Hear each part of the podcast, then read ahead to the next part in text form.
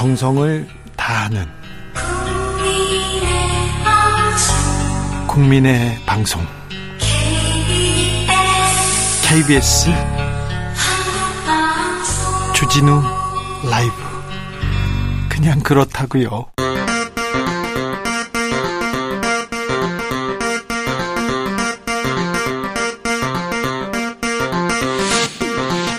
주진우 라이브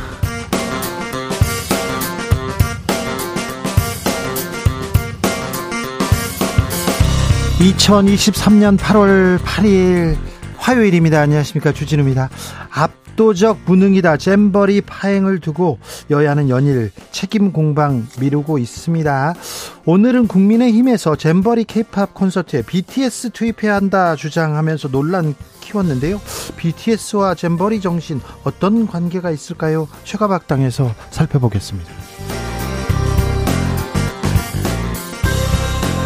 불특정 다수를 향한 묻지마 범죄 SNS에서는 유행처럼 살인 예고가 번지고 있는데요. 불안감 더 커지고 있습니다. 치안을 위해서 국민 불안 잠재우기 위해서 강력한 처벌이 필요하다는 주장들 힘을 얻고 있는데요. 그런데 장갑차나 특공대로 이 문제 해결할 수 있을까요? 근본적인 대책이 무엇인지 이웅혁 경찰대 건국대 경찰학과 교수에게 물어보겠습니다.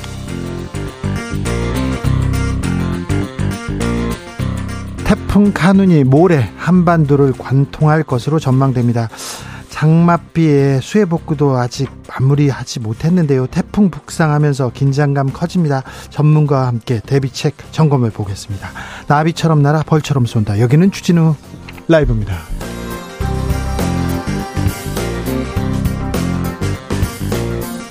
오늘도 자중차에 겸손하고 진정성 있게 여러분과 함께 하겠습니다. 8월 8일입니다. 오늘은 섬의 날입니다. 88. 음, 숫자를 8을요, 옆으로 돌리면 무한대 이렇게 모양이 되지 않습니까? 무한한 섬의 잠재력과 가치를 뜻한다고 해서 8월 8일을 섬의 날로 정한 거라고 합니다. 어, 의미를 알고 보니까 또 섬 이렇게 떠나고 싶다 이렇게 생각하기도 합니다. 전남 신안에 가면 설이 섬이 정말 많은데요. 아 그 섬 하나씩 하나씩 가보고 싶다 그런 생각도 해봤습니다. 신비롭죠. 네. 중국에서는 8을 부의 상징이라고 하죠. 그래서 8월 8일 매우 좋아하는 날짜입니다. 그런데 8월 8일은 세계 고양이의 날이기도 합니다. 아, 한국의 고양이 날은 9월 9일입니다. 한국의 고양이가들이요 아직 세계 이게 저기 고양이 연맹에 가입하진 않은 것 같은데 무슨 뜻인지는 네 찾아보세요 재밌습니다. 자 덥지요. 무, 뭐, 무척 더웠습니다. 오늘 점심 먹고 이렇게 차에 탔는데요. 차에 탔는데 막 차가 익으려고 하더라고요.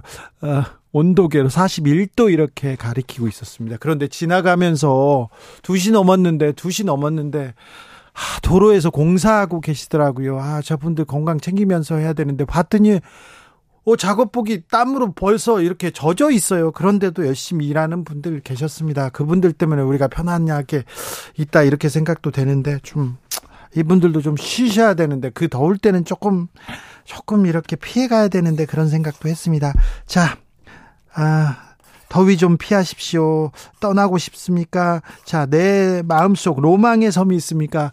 아, 로망의 섬 여의도로 가고 싶어요. 여의도 말고 다른 섬 좀 추천하기 바랍니다. 샵 9730 짧은 문자 50원, 긴 문자는 100원이고요. 콩으로 보내시면 무료입니다. 그럼 주진우 라이브 시작하겠습니다.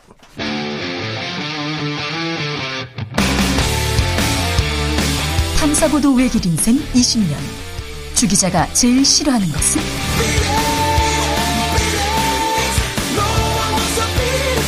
세상에서 비리와 부리가 사라지는 그날까지 오늘도 흔들림 없이 주진우 라이브와 함께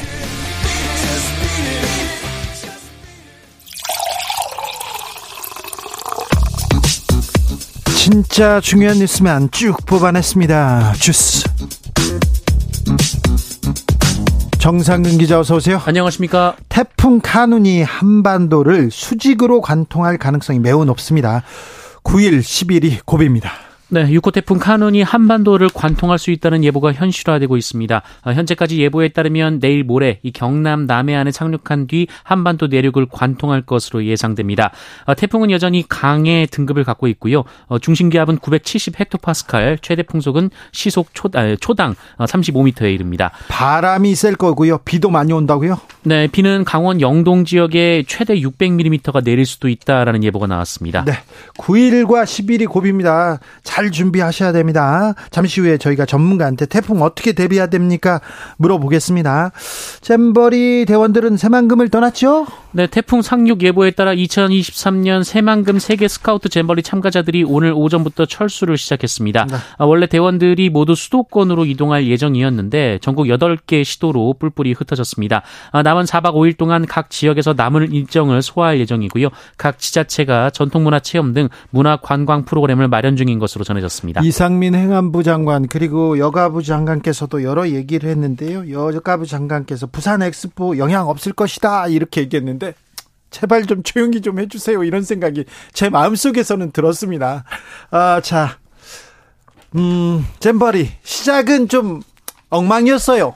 사실 진창이었어요. 그런데 마지막에 우리가 우리가 아, 우리 국민이 저력을 보여줘 가지고 마지막에 아, 이 잼버리 손님들 잘 대접하고 잘 보내서 유종의 미를 거뒀으면 합니다. 우리가 어, 손님 잘 어, 대접하고 이렇게 음, 정이 있잖아요. 잘 하리라고 믿습니다. 케이팝 콘서트 어떻게 하냐 이게 BTS 불러와라 이런 얘기가 오늘은 또 화제였어요. 네, 문화체육관광부는 잼버리 대원들을 위한 케이팝 콘서트가 오는 11일 오후 7시 서울 상암동 월드컵 경기장에서 치러진다고 발표했습니다. 어, 그런데 이 갑작스러운 일정 변경에 이 출연진의 변화가 생겼고요. 이 예. 특히 BTS 출연을 두고 성일종 국민의힘 의원이 군대에 간 BTS 멤버가 공연할 수 있게 국방부가 지원해 달라라고 말한 것을 두고 어, 팬들인 아미 일부가 어, BTS BTS가 모란봉 악단이냐라고 반발하고 있는 상황입니다. BTS가 모란봉 악단인가 군대 갔으면 무조건 가야 되나 막 이렇게 좀 불만이 많더라고요. 네, 예정에 없던 유진스도 이번 콘서트에 출연하기로 했는데요. 원래 KBS 뮤직뱅크에 출연할 예정이었는데 이 뮤직뱅크는 결방이 됩니다. 한편 대원들이 전국에 분산된 상황이어서 어, 이들이 콘서트를 보려면 한 번에 서울에 집결해야 하는 상황이어서요. 네. 어, 교통 혼잡에 대한 우려도 나오고 있습니다. 하... 마지막까지 무사히 좀 잘 끝나야 될 텐데 아, 걱정입니다. 좀 잘좀 좀 이렇게 처리했으면 네, 대책을 세웠으면 하는 생각도 합니다. 온라인 살인 예고 계속됩니다.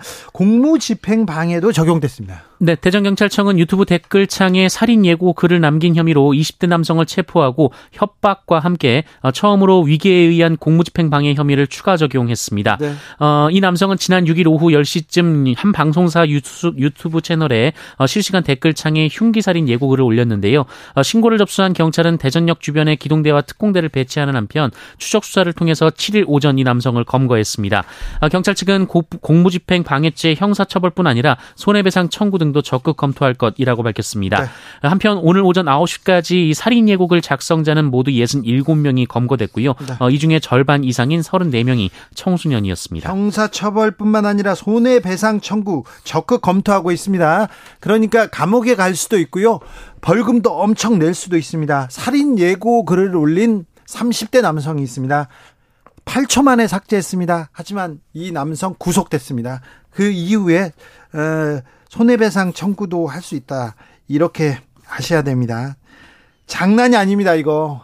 그냥요, 재미로요. 재미가 아닙니다. 지금 불안에 떨게 했고, 사람들 위협했으니까 이거는 테러에 가까운 행위입니다. 절대 해서는 안 됩니다. 아, 참. 경제가 걱정인데요. 6월 경상수지 흑자 봤습니다. 그런데 세부 내용을 들여다보니까 아, 내용이 썩 좋지는 않습니다. 네, 한국은행은 지난 6월 경상수지가 두 달 연속 흑자를 기록했다고 밝혔습니다. 58억 7천만 달러, 우리 돈으로 약 7조 6천억 원 정도의 흑자였는데요. 네. 어, 지난 4월까지만 해도 경상수지는 적자를 기록했으나 5월에 처음으로 흑자를 본 이후 흑자 폭이 6월에 꽤 늘었습니다. 늘었는데요. 어, 다만 수출이 지난해 같은 달보다 9.3% 55억 5천만 달러 줄었습니다. 지금 수출도 줄고 수입도 줄다 줄었다 이 말이네요. 네, 수입은 56억 9천만 달러 더 많이 줄었습니다. 네. 어, 그래서 불황 양형 흑자라는 지적도 나오고 있습니다. 우리 경제 매우 어렵습니다. 그러면 또 민생, 서민들한테 어려움이 먼저 올 텐데 여기에 대해서 대비를 하고 있는지 대책 세우고 있는지 잼버리는 행사를 하니까 새만금 이렇게 넓혀져 넓 아, 넓은 곳에서 하니까 뭐가 잘못됐는지라도 아는데 경제 대비 잘 하고 있는지 금융위기 금융불안 재우기 위해서 어떤 대처 세우고 있는지 좀 걱정됩니다. 잘 좀 챙겨 주십시오. 양평 고속도로 변경안 종점에 김건희 여사 일가에 땅이 있다 이런 얘기 있었는데요. 국토부가 먼저 알았다 이런 주장이 나왔네요. 네, 비즈한국은 지난 4일 국토교통부 자료를 통해서 국토부가 지난 6월 8일 서울 양평고속도로와 김건희 여사 일가가 소유한 강상면 땅 사이의 거리를 측정했다고 보도했습니다. 원희룡 장관은 6월 말에 이 김두관 의원이 보낸 질의서를 보고 변경한 변경한 이 종점 인근에 김건희 여사 일가의 땅이 있음을 처음 인지했다라고 밝힌 바 있습니다. 알겠습니다. 음, 태풍이 물러가고 잼버리가 끝나고 나면 양평 고속도로에 대한 얘기도 좀 진위 여부, 진위 여부는 좀 가려야 될 것 같습니다. 뭐가 잘못했고 누가 종점을 변경했는지 왜 그랬을까 이 부분에 대해서는 좀 어, 국민들한테 명확한 해명이 필요합니다. 하, 또 노동자가 끼임 사고로 크게 다치는 일이 발생했습니다. 네, 오늘날 12시 41분 경기도 성남시 중원구에 소재한 SPC 계열 샤니 제빵 공장에서 50대 노동자가 사고를 당해 심정지 상태로 병원에 옮겨졌습니다. 이 노동자는 반죽 기계에서 일하던 중 기계에 배 부위가 끼었다고 합니다. 또 SPC 계열 샤니 제빵 공장입니다. 네, 이 공장은 지난달에도 50대 노동자의 손가락이 기계에 끼어 골절되는 사고가 발생했습니다. 아, 지난해 10월에도 검수 작업자가 끼임 사고로 손가락이 절단된 바 있습니다. 같은 공장에서 같은 곳에서 1년간 세 차례예요. 이거 뭐 문제가 있는 거잖아요. 네, 그리고 지난해 SPC에서는 이 소녀 가장이었던 20대 노동자가 역시 끼임 사고로 숨진 바 있어 어, 큰 사회적 지탄을 받은 바 있습니다. 네. 이거 문제가 있지 않습니까? 잘못했잖아요. 근데 왜 이렇게 안 바꾸고 있는지 SPC 왜 그러시는지요? 제발 좀 하, 돈보다 생명이 돈보다 안전이 더 중요하지 않습니까? 자신의 생명이라고 생각해서 하시면 자신 자식의 안전이라고 생각하시면 이렇게 하시겠습니까? 해병대 방탄복도 이렇게 하시겠습니까? 바닷물에 들어가면 성능이 크게 떨어집니다. 네, 해상 상륙 작전을 수시로 진행하는 해군과 해병대원에게 지급되는 방탄복이 바닷물에 들어갔을 때 성능이 떨어진다는 감사원의 조사 결과가 나왔습니다.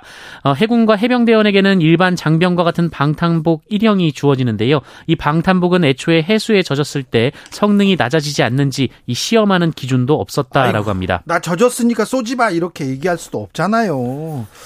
언제까지 이 병, 병사들 안전, 이거 또, 이거 돈하고 바꿔먹은 거 아닌가, 이런 또 의심을 사기도 하는데, 안전보다 더 중요한 건 없다. 생명보다 더 중요한 건 없다. 이 생각 다시 한번 하게 됩니다. 주스 정상근 기자 함께 했습니다. 감사합니다. 고맙습니다. 8월 8일입니다. 훌쩍 떠나고 싶어요. 아, 이 섬으로 가고 싶어요. 얘기하는데 0560님께서 저 무인도요. 아무도 없는 곳에서 휴대폰 컴퓨터 다 커놓고요. 하루만 있다 오고 싶어요. 하루만. 아, 네. 무인도 가면 아무것도 없을 것 같습니까? 파리, 모기, 벌레는 많을 것 같은데, 거기 뭐 괜찮을까요? 황성희님, 군산 선유도 참 좋습니다. 모래가 고운데요. 얕은 바닷물 속에 하얀 물풍선 같은 신기한 해양생물도 있었어요. 네. 3123님, 아, 가기 어려운 먼 곳 섬보다요, 큰맘 먹지 않고 언제든 서울에서 횡하니 다녀올 수 있는 강화도 강력 추천합니다. 도로 곳곳 예쁜 카페 있고요, 유적지 있고요, 해안 일주도로 음악 큰 소리 듣고 이렇게 드라이브 할 수 있습니다. 해질녘에 가면 특별히 더 아름다울 것 같은데, 아, 네, 그렇죠. 가까운 강화도가 있었군요. 유민정님, 대학 때요 보길도 갔던 거 생각납니다. 검정 자갈 해수욕장에서 텐트 치고 자는데요. 등이 얼마나 아팠던지 한 번 더 가고 싶어요. 아우 등 아파라. 네.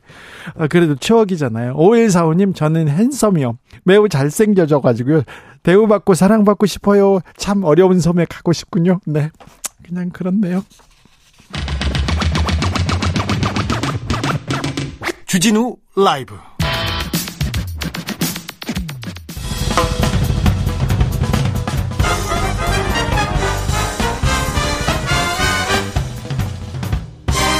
훅 인터뷰 모두를 위한 모두를 향한 모두의 궁금증 흑 인터뷰 태풍 카눈이 12일 한반도에 상륙할 전망입니다.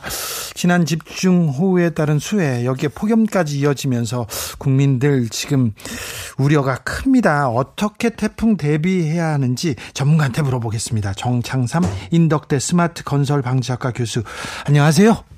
네, 안녕하십니까. 어, 태풍이 온다고 합니다.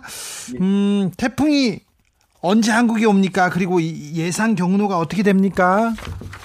아, 그렇죠. 사실은 이제 수요일 날 밤 9시부터 아마 제주도 인근부터 접근을 할 것 같고요. 네. 그다음 실제 상륙은 목요일 날 남해 쪽으로 공구시 아침 9시에 상륙을 해서 오늘 우리나라를 빠져나가는 시간은 한 저녁 9시까지 그러니까 한 24시간 동안 우리 한반도를 통과하게 될 것 같아요. 예. 자, 태풍 가는 위력은 어느 얼마 정도 됩니까? 지금 현재 강의 형태를 지니고 있는데요. 일반적으로 네. 태풍이 어, 육지를 지나면 조금 약해지는데 네. 우리가 큐슈를 통과할 줄 알았는데 큐슈를 통과하지 않기 때문에 네. 강을 그대로 유지하고요. 그다음에 또 남해 인근의 해수온의 온도가 평균 수보다 한 2도 정도 높기 때문에 네. 강을 유지하고 올라오다가 우리나라 한반도를 만나면서 네. 점차 약해질 걸로 예상하고 있습니다. 제주도를 거치면서 태풍이 조금 이렇게 숨이 죽기도 하는데 제주도 부터 걱정해야 되겠네요. 그 제주도는 조금 우측 반경으로 지나가게 되는데요. 물론 제주도가 제일 먼저 피해를 받기 때문에 조금 주의해야 될 부분이 있지만 제주도보다는 저희가 생각할 때는 여수라든가 진주와 같은 네. 남해안 도시들이 조금 더 걱정이 많이 되는 상황입니다. 자, 여수, 진주요. 자, 여수, 진주. 자, 남해안, 제주 그리고 태풍이 지나가는 곳에서는 어떻게 준비해야 됩니까? 사실 이게 뭐 태풍을 많이 경험해 보셨지만 네. 이번 태풍은 조금 다릅니다. 네. 왜냐하면은 어 태풍의 경로가 이렇게 한반도를 관통하는 경우는 거의 많지 않습니다. 아니 중국으로 간다고 했다가 거기에 머물다가 일본으로 간다고 했다가 갑자기 틀어서 한반도로 와요? 그렇죠. 그 지금 보면은 많은 언론에서는 이제 태풍 삼바와 유사하다고 하는데요. 사실 이게 삼바와도 유사하지 않습니다. 왜 그러냐면은 이 태풍의 경로 자체가 네. 조금 한반도를 관통하는 경향이 있기 때문에 네. 삼바와도 같지 않고 유례가 없는 그런 태풍이 될 것 같습니다. 유례가 없다면 태풍 피해가 클 것으로 예상됩니까? 이 태풍 피해가 어느 정도 있을 거라고 저는 생각하고 있습니다. 왜냐하면은 우리가 한반도 중심을 관통하는 사례가 별로 없었기 때문에 예, 예. 이런 경우를 우리가 사실은 대부분 태풍의 이동 경로를 보면서 우리가 태, 대비를 할 수 있는데 예. 지금까지 경험해 보지 못했던 태풍이라 조금 우려가 됩니다. 한반도를 관통하는 태풍이라 좀 우려가 된다. 자, 네. 정부 지자체는 어떻게 대비해야 됩니까? 그렇습니다. 지금 원래 태풍이 예견되고 나면 원래 자, 재난 및 안전관리 기본법에 의해서 어 자치단체장이 상황 판단회라는 걸 사전에 하게 돼 있습니다. 네. 그 얘기 뭐냐면 어 이 지역에서 태풍이 올 때 어떤 분야가 일어날지 13개에 있는 모든 분야에 있는 과장님들 다 불러서 이렇게 사전에 대비를 하거든요. 네. 이것들이 조금 잘 돼야 될 것 같아요. 왜냐하면 저희가 이번에 궁평 오송에 있는 지하차도 사건에서 보면 네. 자치단체장의 역할이 되게 좀 중요했었는데 중요하죠. 중요한데 뭐 다른 데 가셨어요. 어, 그게 이제 사실 어디까지가 가느냐도 우리가 고민을 해야 됩니다. 그런데 이제 보면은 우리가 도지사님이나 뭐, 그, 뭐, 청장님 이런 것도 있지만 사실 일선에 있는 구청장님, 이렇게 보면 좀 더 밑으로 하산으로 내려왔을 때 그분들이 가장 일선에 현장을 지키실 분들이기 때문에 네. 어, 현장을 좀 잘 지켜주시기를 부탁드립니다. 네. 자, 태풍 피해 농촌 어촌 큰데요. 농촌 어촌에서는 어떻게 대비해야 됩니까? 사실 이번 그 수해를 났을 때는 어촌의 피해는 없었는데요. 네. 어촌의 피해가 조금 걱정됩니다. 왜냐하면 양식장이라든가 아니면은 해안 시설이라든가 이런 것들이 조금 많이 걱정되고요. 네.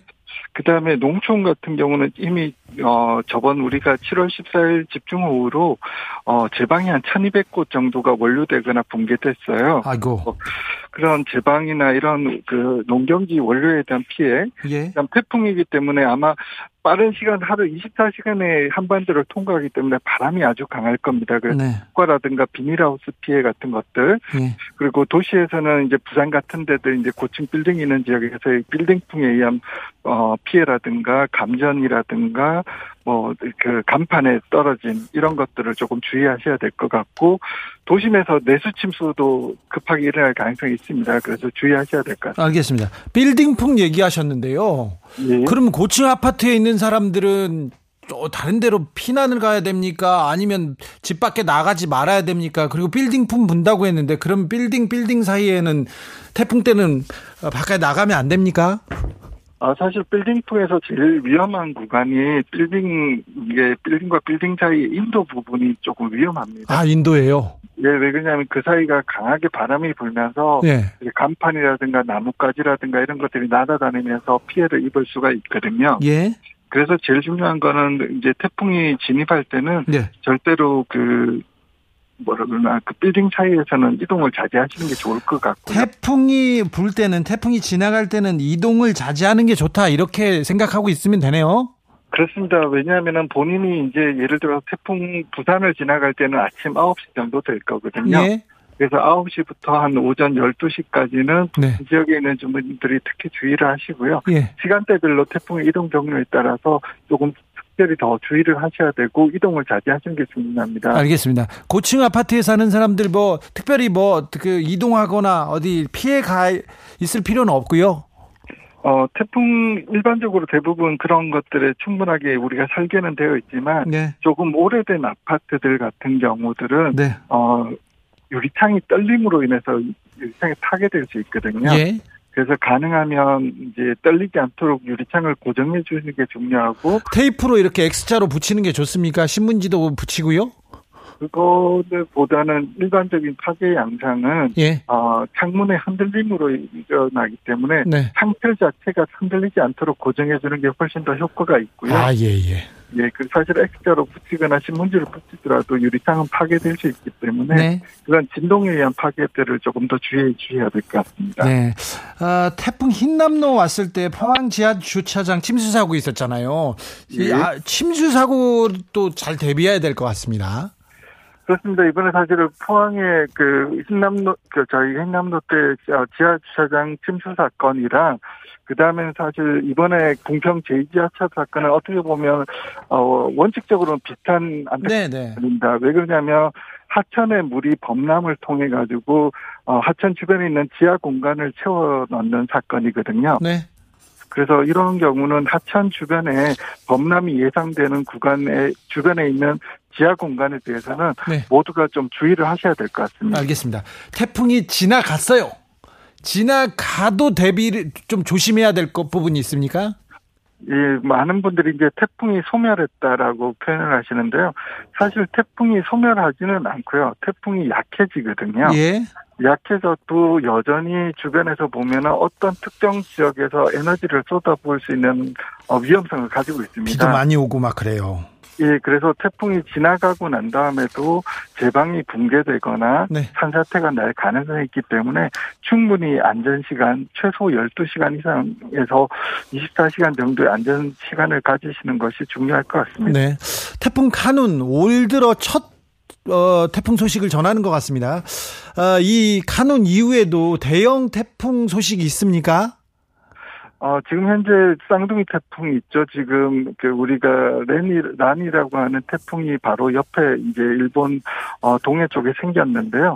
일반적으로 1년에 태풍은 25개 정도가 발생하고 한반도에 두세 개 정도가 영향을 줍니다. 근데 이번 첫 태풍이 조금 더 빠른 것 같고요. 네. 그다음에 이번 태풍의 가장 큰 특징이 어, 태풍의 생존 기간이 굉장히 긴 것 같습니다. 그렇습니다. 이게 카눈 얘기를 들은 지 오래된 것 같은데 아직도 살아있네요. 이게 지금 현재 15일 정도 이상 지속되고 있는데 역대 한 5위에서 4위 정도의 기록은 될 것 같습니다. 아, 그래요? 네. 그래서 이런 태풍들이 계속 생겼을 때 조금 더 우리가 주의를 기울여야 될 것 같다라는 생각을 들고 있습니다. 네, 알겠습니다. 아, 태풍 카눈 별 피해 없이 잘 지나가길 빕니다. 좀 아, 이에 따라서 대비도 좀 잘 하시고 안전하게 좀 잘 계시길 좀 바라겠습니다. 말씀 잘 들었습니다. 네, 감사합니다. 정창삼 인덕대 교수였습니다. 교통정보센터 다녀올까요? 김인혜 씨.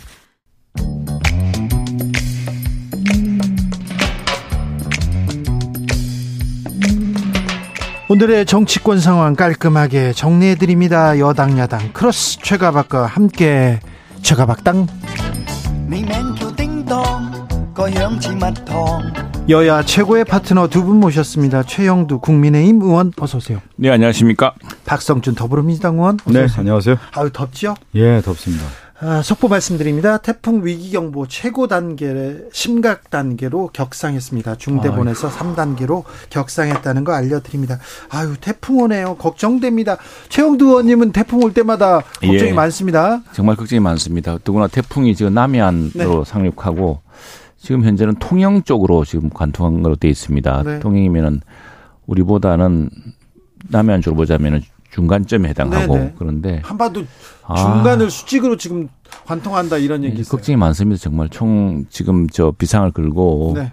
다 대비를 하고 지금 우리 땅에서도 그렇고 뭐 민주당도 마찬가지지만 지방자치단체나 예. 또 중앙정부나 모두 총 비상 대기 상태 같습니다. 비상 대비입니다. 좀 잘 대비해서 안전하게 이렇게 태풍 잘 보내야 되는데요.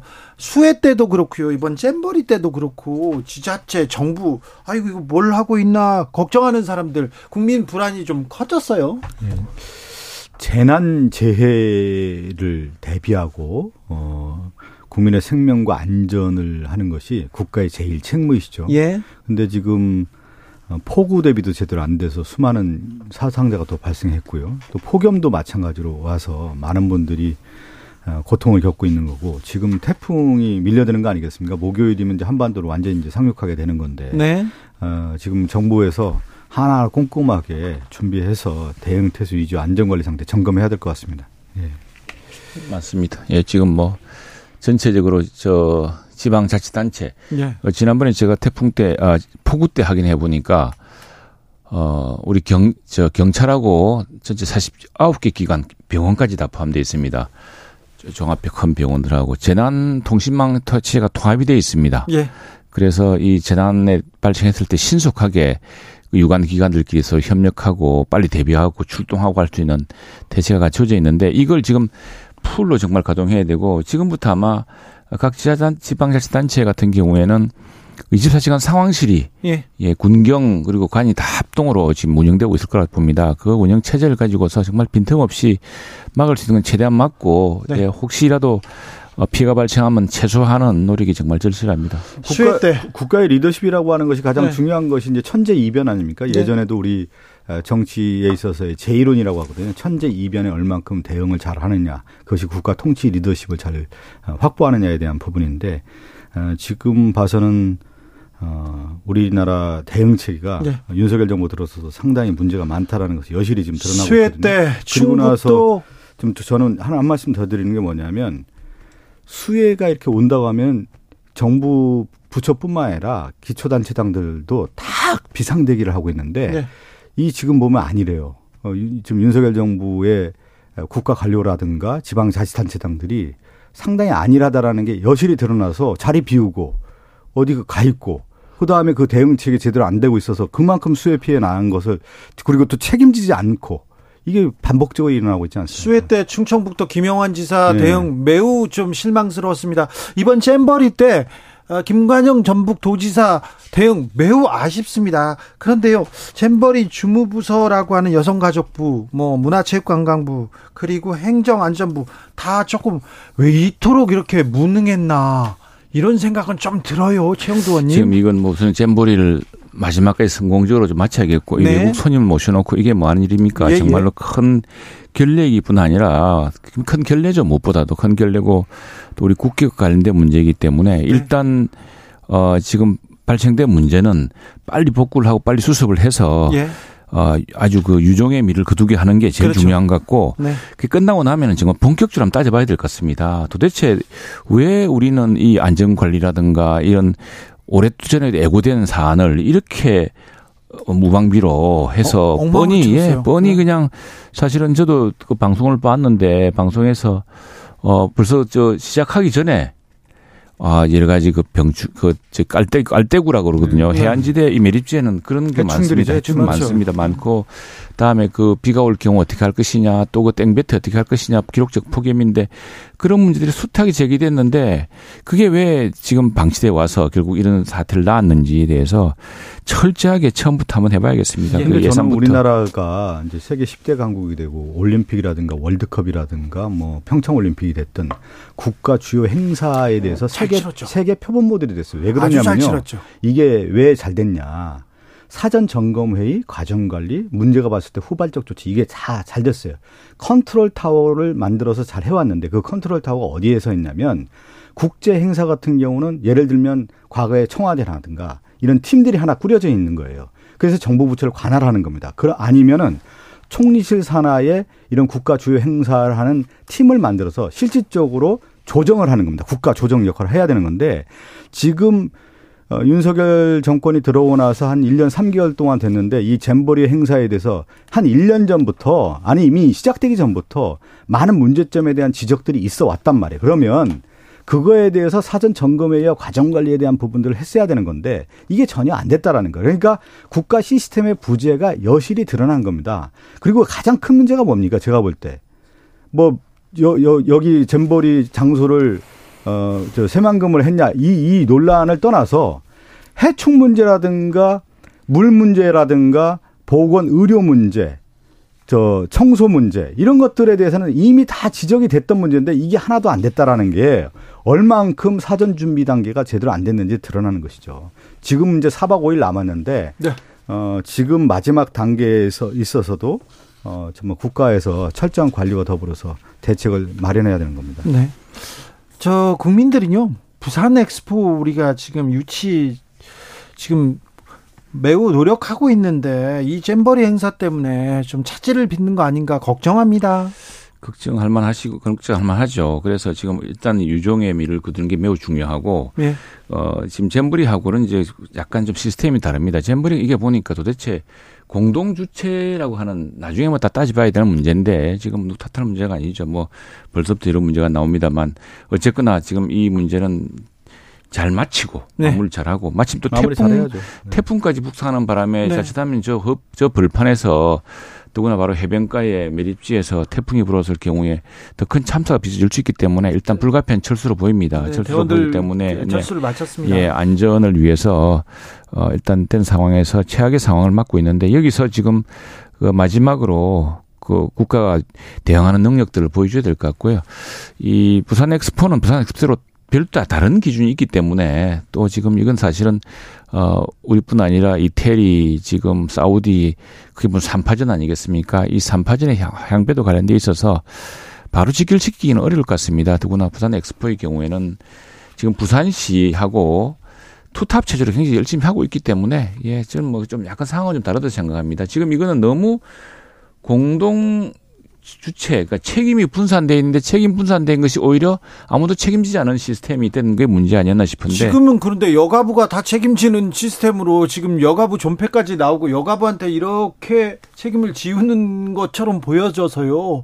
그게 또, 또 아니 이제 뭐냐면 이제 희생양을 하나 만들려고 하겠죠, 당연히. 어, 이제 철저한 조사도 해야 되겠지만 그 이전에 누군가의 어떤 책임의 문제도 있겠고 예산의 집행 문제가 있겠고 이렇게까지 온 거에 대한 것은 추후에 조사를 해야 되는데 어, 면피하기 위해서 또 희생양을 삼는 그런 쪽으로 가서는 안 된다. 철저하게 조사를 제대로 해야 그렇습니다. 되겠죠. 우리가 저이 네. 재난이든 행사든 안전관리든 이것들이 계속 왜 되풀이 반복됩니까? 네. 우리는 보통 한두 사람의 희생양을 찾고 대개는 컨트롤 타워 운운하면서 이제 대통령이나 그 사람을 공격해서 그걸 무슨 그 해서 했는데 그 이후에도 이는 난 이게 시스템으로 들어가야 된다 보거든요. 여기는 근데 전북도도 책임져야 될 부분이 있을 그렇죠. 테고, 예, 다음에 또 이 스카우트 주체, 스카우트라는 세계 스카우트 연맹이 있고 행사 주체가 있지 않겠습니까? 이게도 있고 한데 여가부의 문제는 저는 딱 그걸 보고서 의아한 게 아니 여가부가 그 규모가 작은 부처가 이런 국제 대회를 어떻게 여성 회의도 아닙니다. 여성 네. 행사도 아닙니다. 그나마 청소년 행사에서 이렇게 한 모양인데 가족이라고. 여가부가 감당할 수 있는 국제 대회가 아닌데 그걸 여가부 맡았냐는 부터 맞아요. 의아심부터 네. 들었습니다. 네. 예. 짚고 넘어가야 됩니다. 그런데 오늘이요 성일정 국민의힘 의원 뭐 당 중진이고 매우 중요한 역할을 하시는 분인데 자 잼버리에 BTS 이렇게 BTS 공연 열게 하자 이렇게 얘기했는데 이, 이 제안은 어떻게 보십니까, 최영도 의원님? 원래 지금 아마 잼브리에서 이번에 굉장히 기록적으로 많은 참석하지 않았습니까? 그 배경에는 우리 뭐 언론에도 많이 지적이 됐습니다만 케이팝이라든가 케이푸드라든가 네. 또 한류에 대한 관심이 그렇죠. 아주 높았다고 합니다. 네. 그래서 이번 행사의 하이라이트도 사실은 그 행사 기간 중에 예상되었던 케이팝 공연이었다고 하고 있고요. 그래서 케이팝을 통해서 지금 전 세계의 그 청년들이 잼부리 때 모인 청년들이 우리 케이팝의 그 인기와 또 케이팝을 통해서 어떤 큰 국제적인 그 공감을 확보해 나가는 그런 걸 위해서라면 좀 필요하다 생각합니다. 지금 BTS가 못하는 이유는 이제 BTS의 멤버 중에 하나가 군대가 있기 때문에 그런데 네. 예.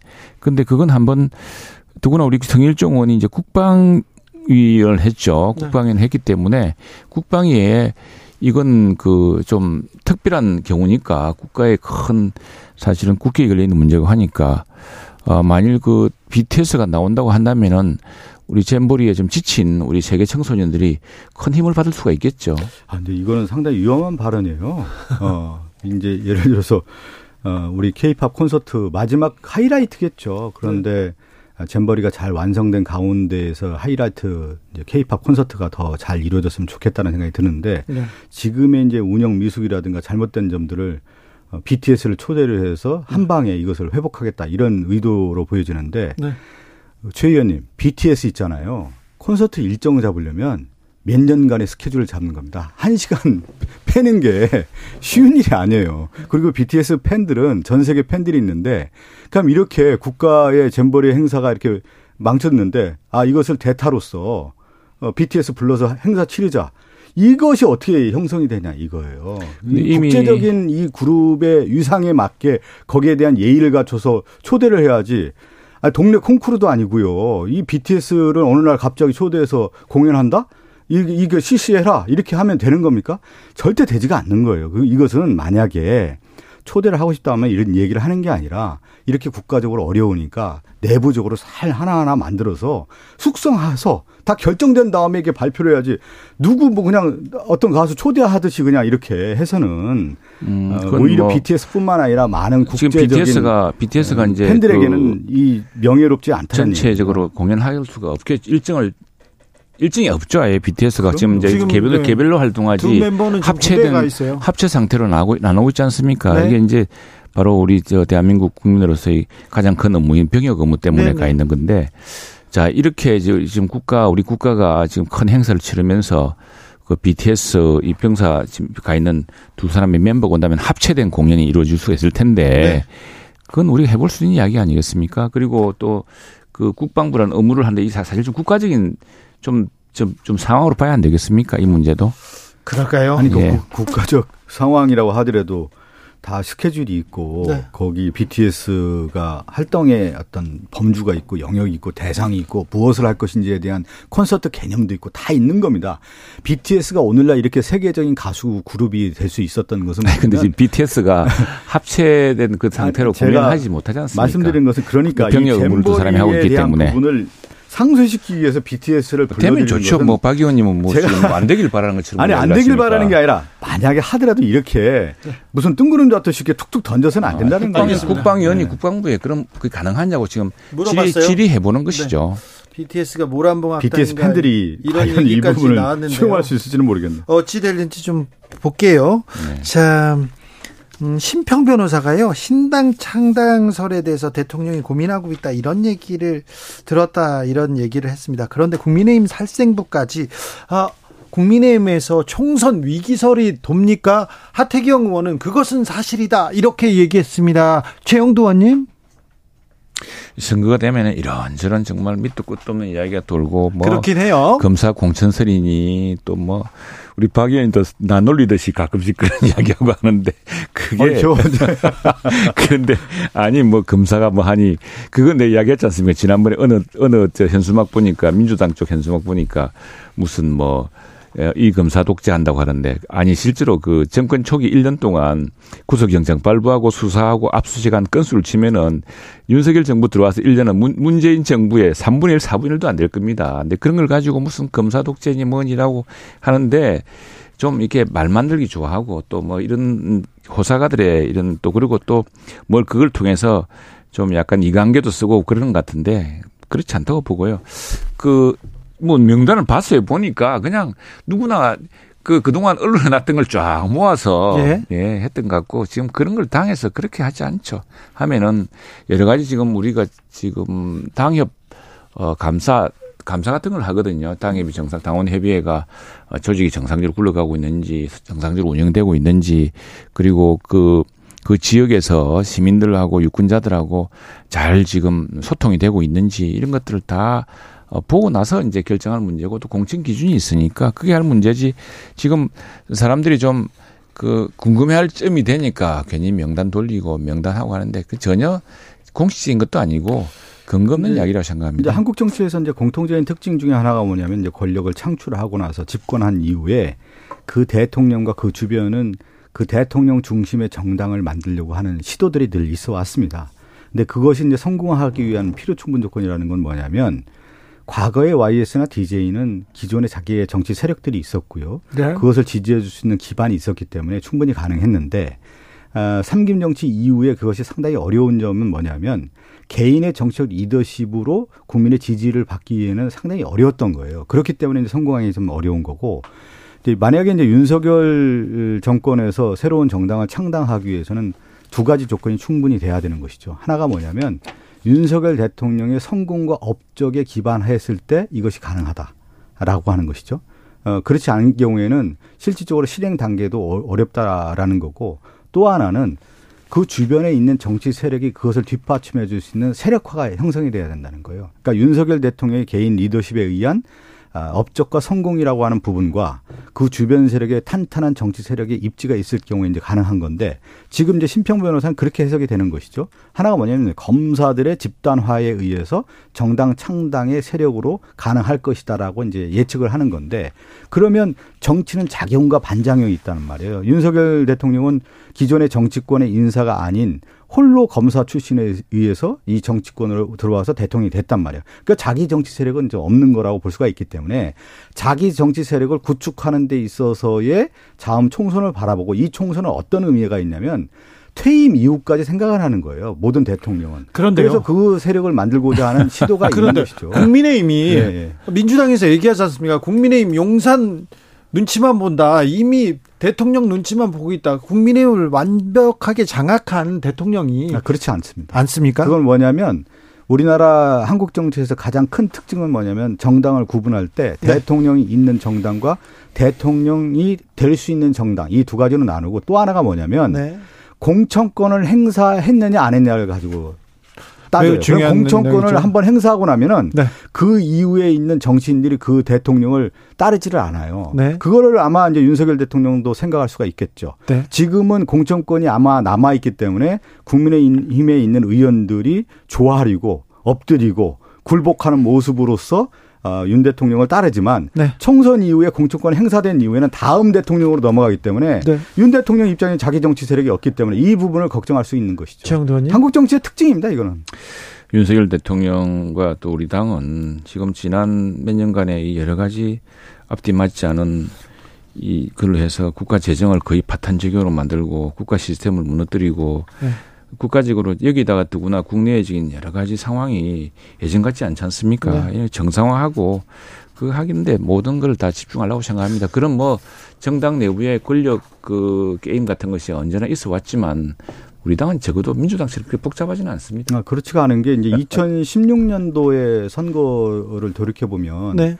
김무성 대표 당 체제에서 그 당시에 180석 내기 200석 내기하고 있었어요. 예. 그러면서 사실 진방 논쟁이 일어나면서 실제 어, 집권당이 참패했죠. 이제 참패하는 경우가 있었고 또 우리 당도 마찬가지인 네. 거예요. 예를 들면 2012년 총선에서는 우리가 또 상당히 우위에 점할 수 있는 가운데에서도 또 그렇지가 못했던 거죠. 야당인 그 당시 이제 이명박 정부의 말기인데 어, 우리 민주당이 이길 수 있는 여건이 형성됐는데 그것도 제대로 못하는 또 그런 결과도 좀 있는 그렇습니다. 거거든요. 지금 또 네. 선거에서는 계속해서 음. 민주당이 지고 있다는 것도 주목해야 그러니까 되고요. 지금 선거를 볼 때는 우리가 이제 집권한 이후에 네. 아, 저 박영선 장 박영선 서울시장 이제 보궐선거 할 때 패배했고 예. 대선 예. 패배했고 지방선거 패배하고 계속 패배한 네. 상황이란 말이에요. 그러니까 지금은 우리 민주당은 수세 국면에 열세 국면에 있는 거고 지금 국민의힘은 공세 국면이라고 할 수가 있는 그런데요. 거죠. 민주당은 혁신 안 하면 죽는다, 망한다 이렇게 얘기했는데요. 혁신이 안 되고 있다. 혁신위는 뭐 하고 있나 이런 얘기는 계속 나옵니다. 그건 나오는 건데 이제 네. 보통 혁신이라고 하는 것은 네. 아, 때가 돼야 되는 거고요. 뭐 이제 이제 총선에 임박했을 때 그, 그 과정들이 이제 폭발해서 만들어지는 경우들이 상당히 많았어요. 그 과정을 보면. 그러니까 지금은 어떻게 보면 이제 사전 단계에서 그 과정들은 있었지만 네. 좀 어려운 점은 분명히 있는 거죠. 민주당은요, 저 윤석열 대통령, 김건희 여사 얘기만 하고요. 그 두 분한테 너무 기대고 있는 것 같다. 그런 생각도 듭니다. 민주당 돈봉투 지금 수사 과정에서 전 민주당 의원이 구속됐습니다. 그리고요, 계속해서 연루 의원들 얘기가 나오고요. 10월에 뭐, 아니 8월, 9월에 이재명 대표 영장설, 소환설 계속 나옵니다.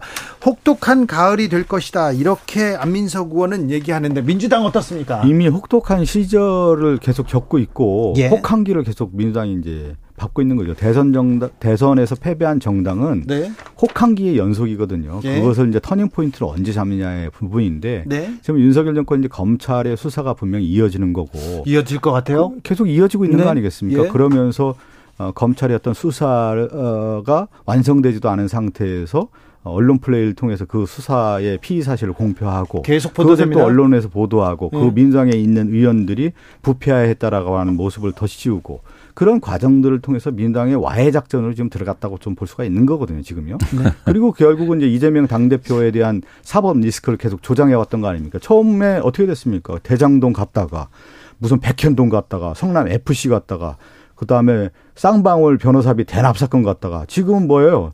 쌍방울 무슨 뭐 대북 대납 비용, 대, 북 송금, 송금 대납 비용이라고 지금 해서 지금 재판까지 오게 된 그리고 아닙니까? 다시 백현동 그 다시 또 백현동 가고 지금 보면은 사이클이 있는 거 아니겠습니까? 그래서 지금까지 보통 사정 정국이라고 했을 경우에 6개월에서 1년 안에 승부 걸고 보통 6개월 안에 수사 마무리한 다음에 마지막 이렇게 이제 하는 것이 그동안의 우리나라 한국 정치의 대통령들의 집권당의 모습이었죠. 근데 지금 윤석열 정권은 들어와서 국정이 없는 거예요. 국정이 없다 보니까 지금 폭염, 폭우 이런 모든 대책이 미비하고 수사만 이행, 이행되다 보니까 모든 관료들이 지금 손을 놓고 있는 국정이 지금 공백되고 있는 상태가 지금 이어지고 뭐 있다. 이렇게 볼 수가 있는 것이죠. 그건 지금 네. 그래서 결과적으로 뭉쳐간 게뭐 혁신한다는 사람이 지금 혁신 위에 등장시킨 사람이 민주당을 폭망시키게 생겼지 않습니까? 지금 무슨 저 김은경 혁신위원장인가 이분이 처음부터 뭐 윤리정당 이야기하더니 본인부터 윤리혁신과 거리가 멀었잖아요. 남은 뭐 수령, 수명에 비례 투표권 부여가 합리적이라는 황당한 발언하다가 이 폐륜과 반민주 논란을 자초했고 연봉 3억 원을 남들은 다 문을 날때 자기는 끝까지 자리 지키면서 연봉 3억 원을 꼬박꼬박 챙겨놓고 윤석열 밑에서 치우고는 하고 또 낯뜨거운 가족사까지 등장하지 않았습니까? 이게 이제 이게 이제 지금 민주당이 다 알지 않습니까? 이재, 이재명의 민주당 혁신조에 애고된 바탕이다 이렇게 이야기하지 않습니까? 자, 민주당이 대선에 졌으면 우선에 대선에 쳤던 1번 책임자는 후보입니다.